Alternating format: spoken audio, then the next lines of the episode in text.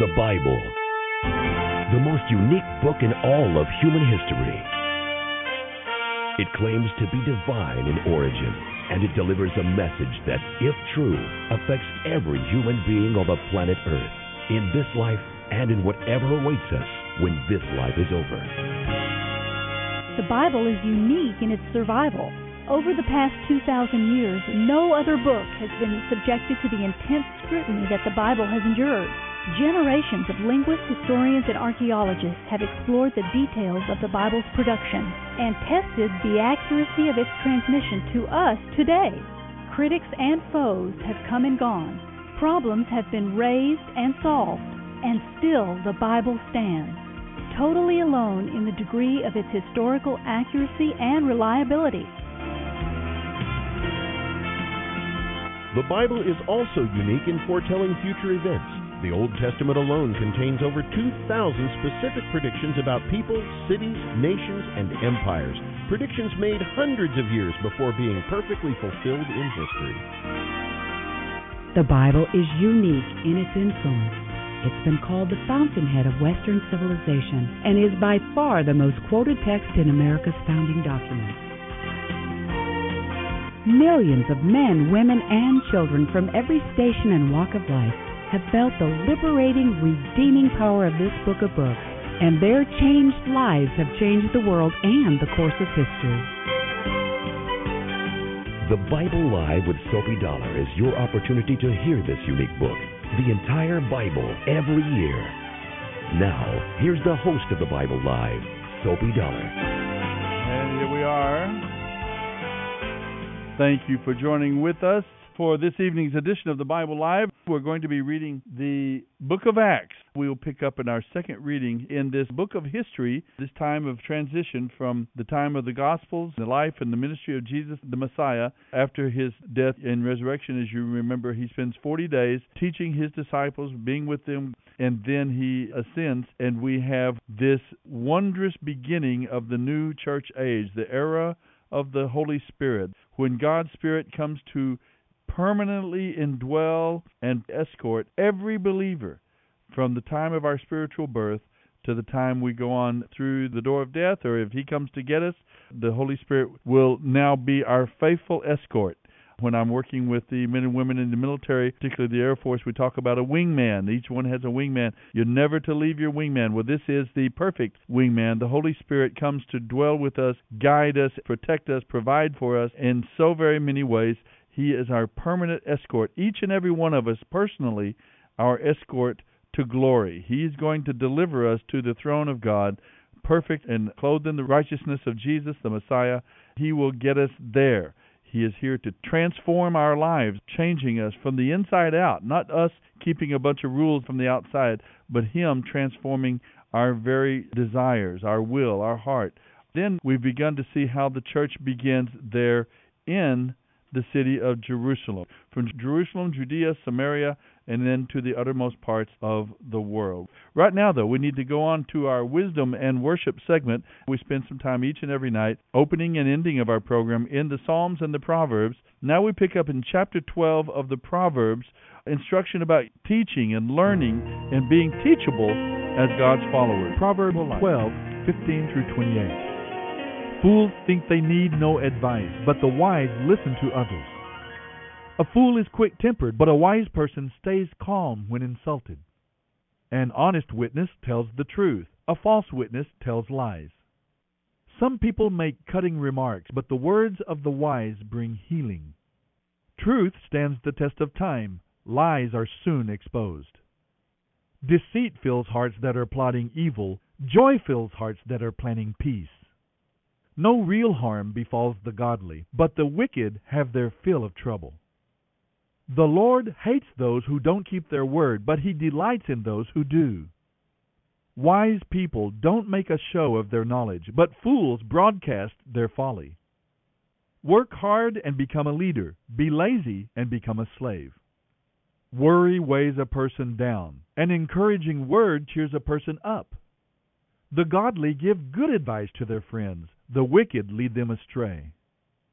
Lazy people don't even cook the game they catch, but the diligent make use of everything they find. The way of the godly leads to life, their path does not lead to death. End of reading Proverbs 12 15 through 28.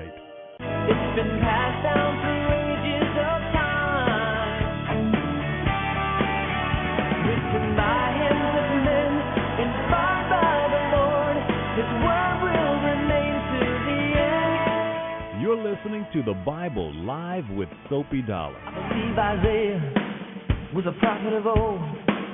The lamb was slain, just as he foretold. I believe Jesus was the Word made man, and He died for my sins, and He rose again. Don't you know that I believe? I All right, we believe. We are into the book of Acts tonight. We're in chapter 4, verse 5. Let me give you a little bit of a heads up as to where we are going and what has happened so far. The book is written to Theophilus. Luke wrote both of his books, the Gospel of Luke and then now the book of Acts, and dedicated them to this individual, Theophilus, a friend or lover of God. Could have been a real person, or it could have been to all people who love God and seek God. He begins there with Jesus' resurrection and his ascension. And an outline of the book there is found in Acts 1 8. You will receive power when the Holy Spirit comes upon you, and you will be my witnesses in Jerusalem, Judea, Samaria, and to the ends of the earth. It's the work of the Holy Spirit. In chapter 2, he comes as the disciples wait on him in Jerusalem, as Jesus had instructed them to do. This is not like the Spirit of God has arrived on planet Earth for the first time in all of his existence. He's everywhere present at all times, so he's always been here.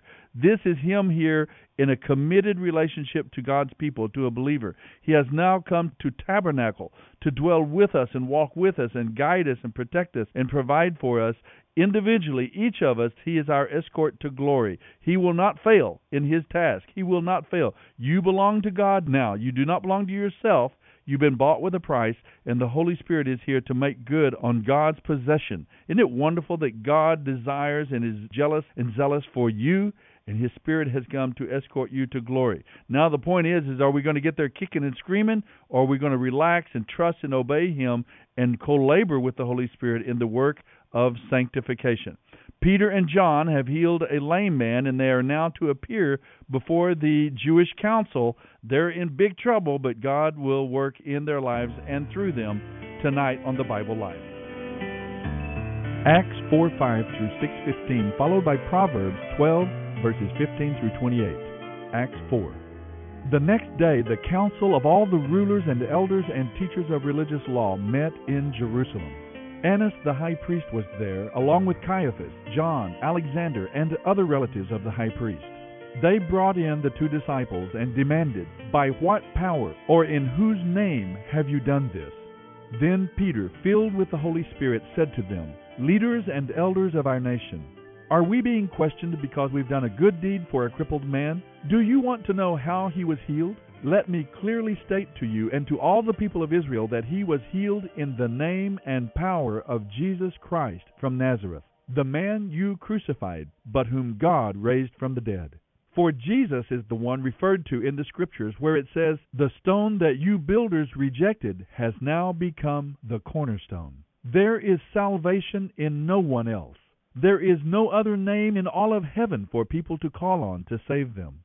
The members of the council were amazed when they saw the boldness of Peter and John, for they could see that they were ordinary men who had had no special training. They also recognized them as men who had been with Jesus. But since the man who had been healed was standing right there among them, the council had nothing to say. So they sent Peter and John out of the council chamber and conferred among themselves. What should we do with these men? They ask each other. We can't deny they have done a miraculous sign, and everybody in Jerusalem knows about it. But perhaps we can stop them from spreading their propaganda. We'll warn them not to speak to anyone in Jesus' name again. So they called the apostles back in and told them never again to speak or teach about Jesus. But Peter and John replied, Do you think God wants us to obey you rather than him? We cannot stop telling about the wonderful things we have seen and heard. The council then threatened them further, but they finally let them go because they didn't know how to punish them without starting a riot. For everyone was praising God for this miraculous sign, the healing of a man who had been lame for more than forty years. As soon as they were freed, Peter and John found the other believers and told them what the leading priests and elders had said. Then all the believers were united as they lifted their voices in prayer. O sovereign Lord, creator of heaven and earth, the sea, and everything in them, you spoke long ago by the Holy Spirit through our ancestor King David, your servant, saying, Why did the nations rage? Why did the people waste their time with futile plans? The kings of the earth prepared for battle. The rulers gathered together against the Lord and against his Messiah. That is what has happened here in this city. For Herod Antipas, Pontius Pilate the governor, the Gentiles, and the people of Israel were all united against Jesus, your holy servant, whom you anointed.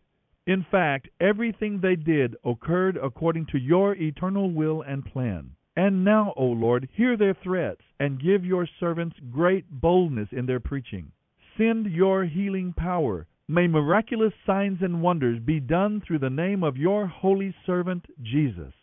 After this prayer, the building where they were meeting shook, and they were all filled with the Holy Spirit, and they preached God's message with boldness.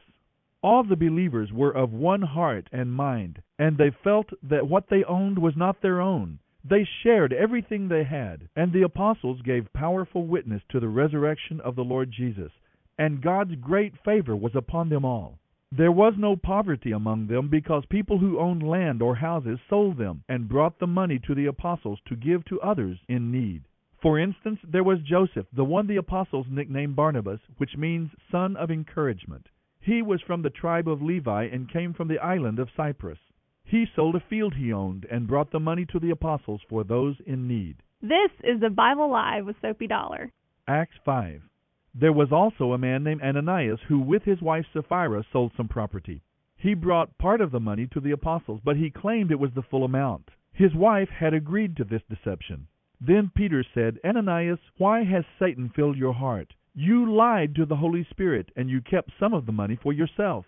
The property was yours to sell or not sell as you wished, and after selling it, the money was yours to give away. How could you do a thing like this? You weren't lying to us, but to God. As soon as Ananias heard these words, he fell to the floor and died. Everyone who heard about it was terrified. Then some young men wrapped him in a sheet and took him out and buried him. About three hours later his wife came in, not knowing what had happened. Peter asked her, Was this the price you and your husband received for your land? Yes, she replied, that was the price. And Peter said, How could the two of you even think of doing a thing like this?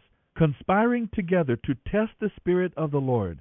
Just outside that door are the young men who buried your husband, and they will carry you out too. Instantly she fell to the floor and died. When the young men came in and saw that she was dead, they carried her out and buried her beside her husband. Great fear gripped the entire church and all others who heard what had happened.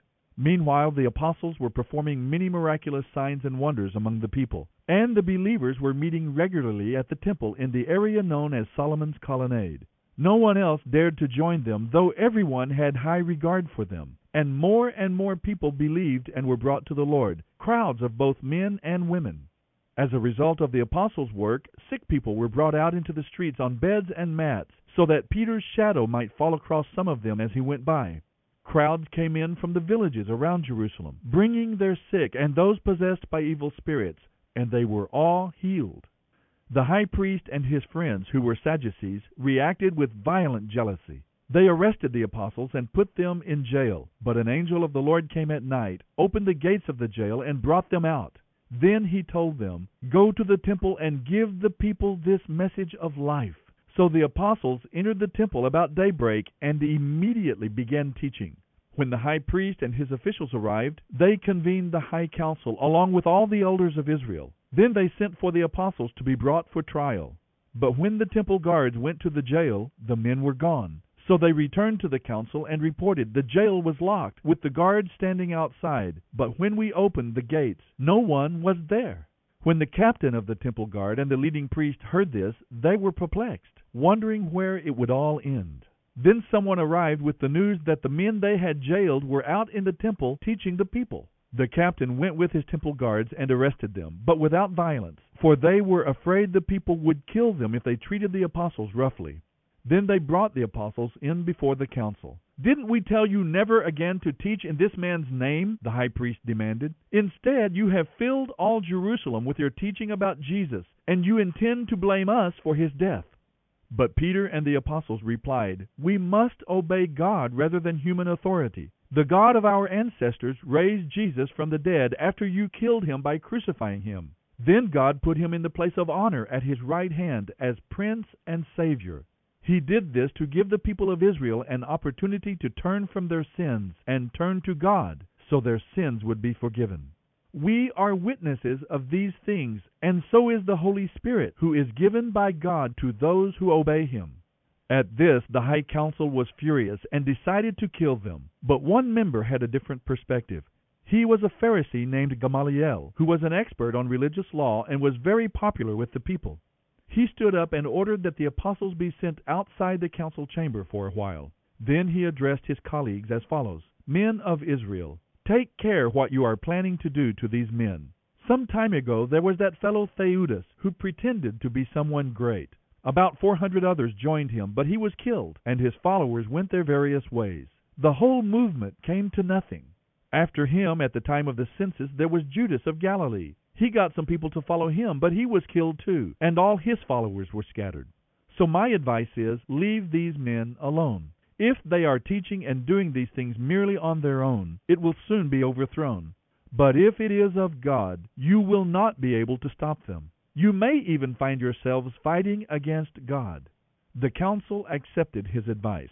They called in the apostles and had them flogged. Then they ordered them never again to speak in the name of Jesus, and they let them go. The apostles left the high council rejoicing that God had counted them worthy to suffer dishonor for the name of Jesus. And every day in the temple and in their homes they continued to teach and preach this message The Messiah you are looking for is Jesus. This is the Bible Live with Soapy Dollar. Acts 6. But as the believers rapidly multiplied, there were rumblings of discontent. Those who spoke Greek complained against those who spoke Hebrew saying that their widows were being discriminated against in the daily distribution of food. So the twelve called a meeting of all the believers. We apostles should spend our time preaching and teaching the Word of God, not administering a food program, they said. Now look around among yourselves, brothers, and select seven men who are well respected and are full of the Holy Spirit and wisdom. We will put them in charge of this business. Then we can spend our time in prayer and preaching and teaching the Word. This idea pleased the whole group, and they chose the following Stephen, a man full of faith and the Holy Spirit, Philip, Prochorus, Nicanor, Timon, Parmenas, and Nicholas of Antioch, a Gentile convert to the Jewish faith who had now become a Christian. These seven were presented to the apostles, who prayed for them as they laid their hands on them. God's message was preached in ever widening circles. The number of believers greatly increased in Jerusalem, and many of the Jewish priests were converted too. Stephen, a man full of God's grace and power, performed amazing miracles and signs among the people. But one day some men from the synagogue of freed slaves, as it was called, started to debate with him. They were Jews from Cyrene, Alexandria, Cilicia, and the province of Asia.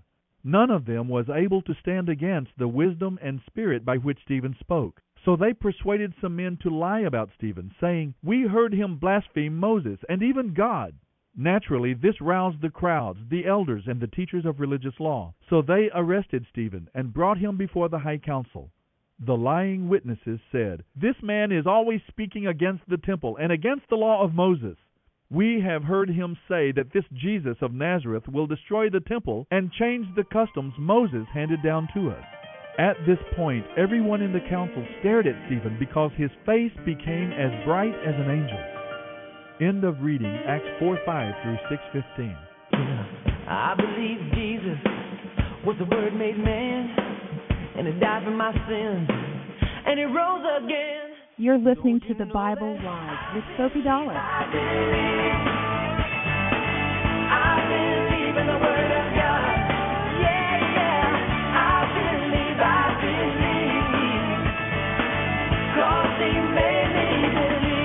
All right, that's the testimony of the apostles tonight as we see them.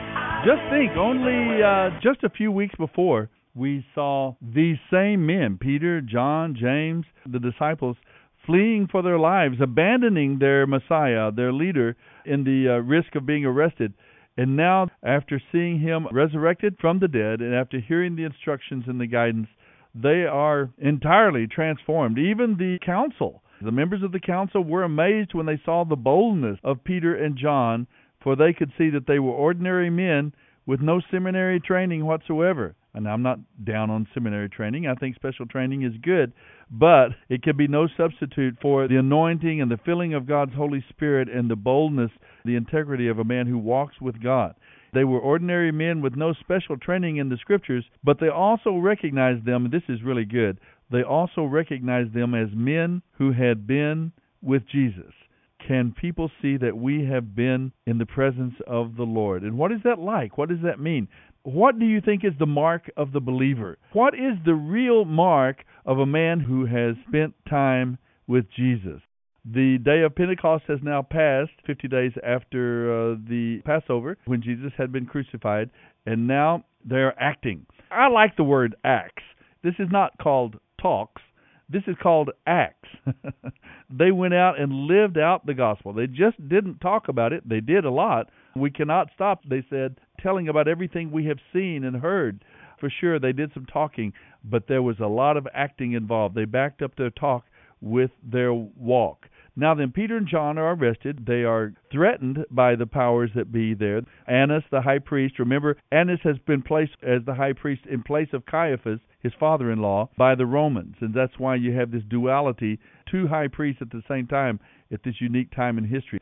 They are questioned, Peter and John are, by the Sanhedrin, the high council members, and they just tell them flat out, we can't obey you.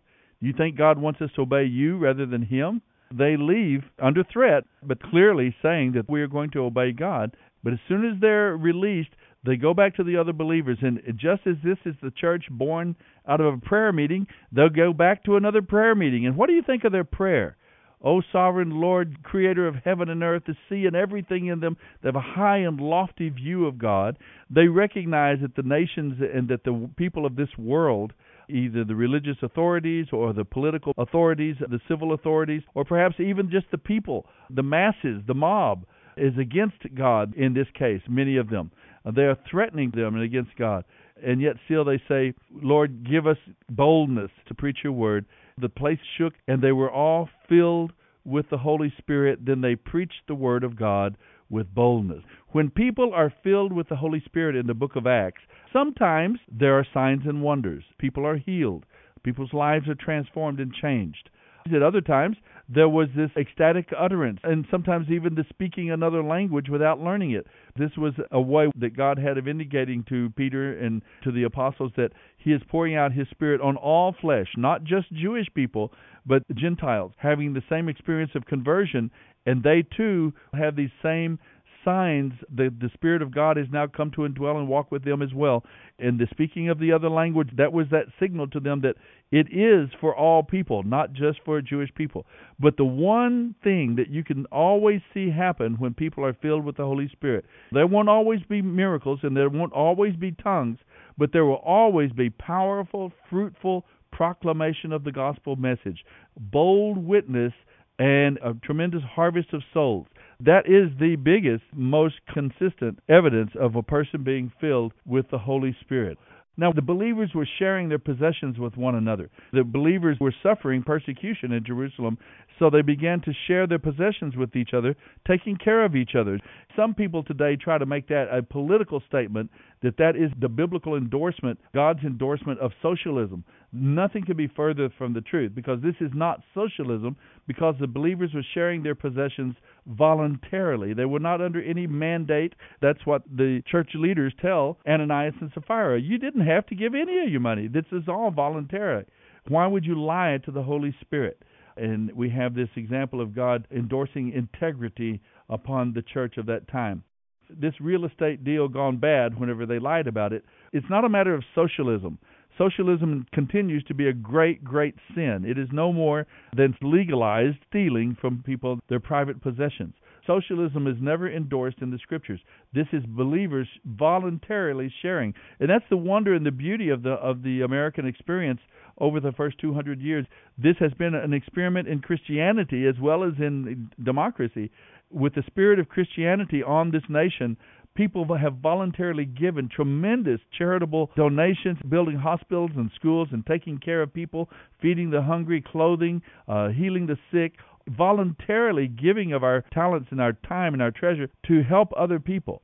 This nation has been known for that, but now as the government has taken over the role, we see more and more drying up of personal charity really a tremendous shame. We must turn that back around. Now we are introduced to a man named Gamaliel. He stands up for the disciples, the apostles, when they are arrested again. And he says, Be careful as you attack these people that we don't end up fighting against God. Now, this is a respected expert in the law. Gamaliel is the teacher of a man named Saul, whom we will soon meet. So many details as we go through this early church experience. These are followers of Jesus the Messiah. The apostles here are building on the foundation that was already laid by John the Baptist and by Jesus the Messiah himself in his preaching and his teaching, the foundation of ministry that he laid there in Jerusalem and in the surrounding area. So they're building on that foundation.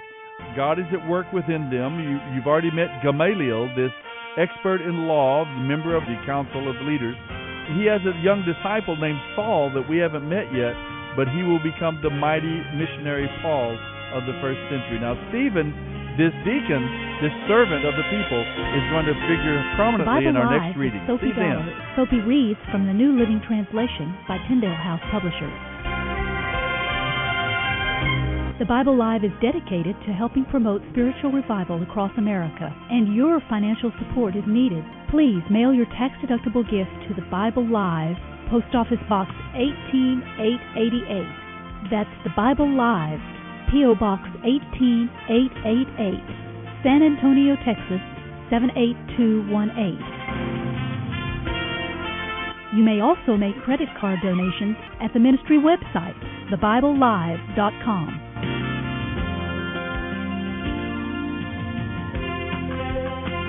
Now, don't forget, join us each weekday for the Bible Live with Sophie Dollar. Start today, and in one year's time, we will read and respond together to the entire Bible. Let the most important word you hear each day be God's Word.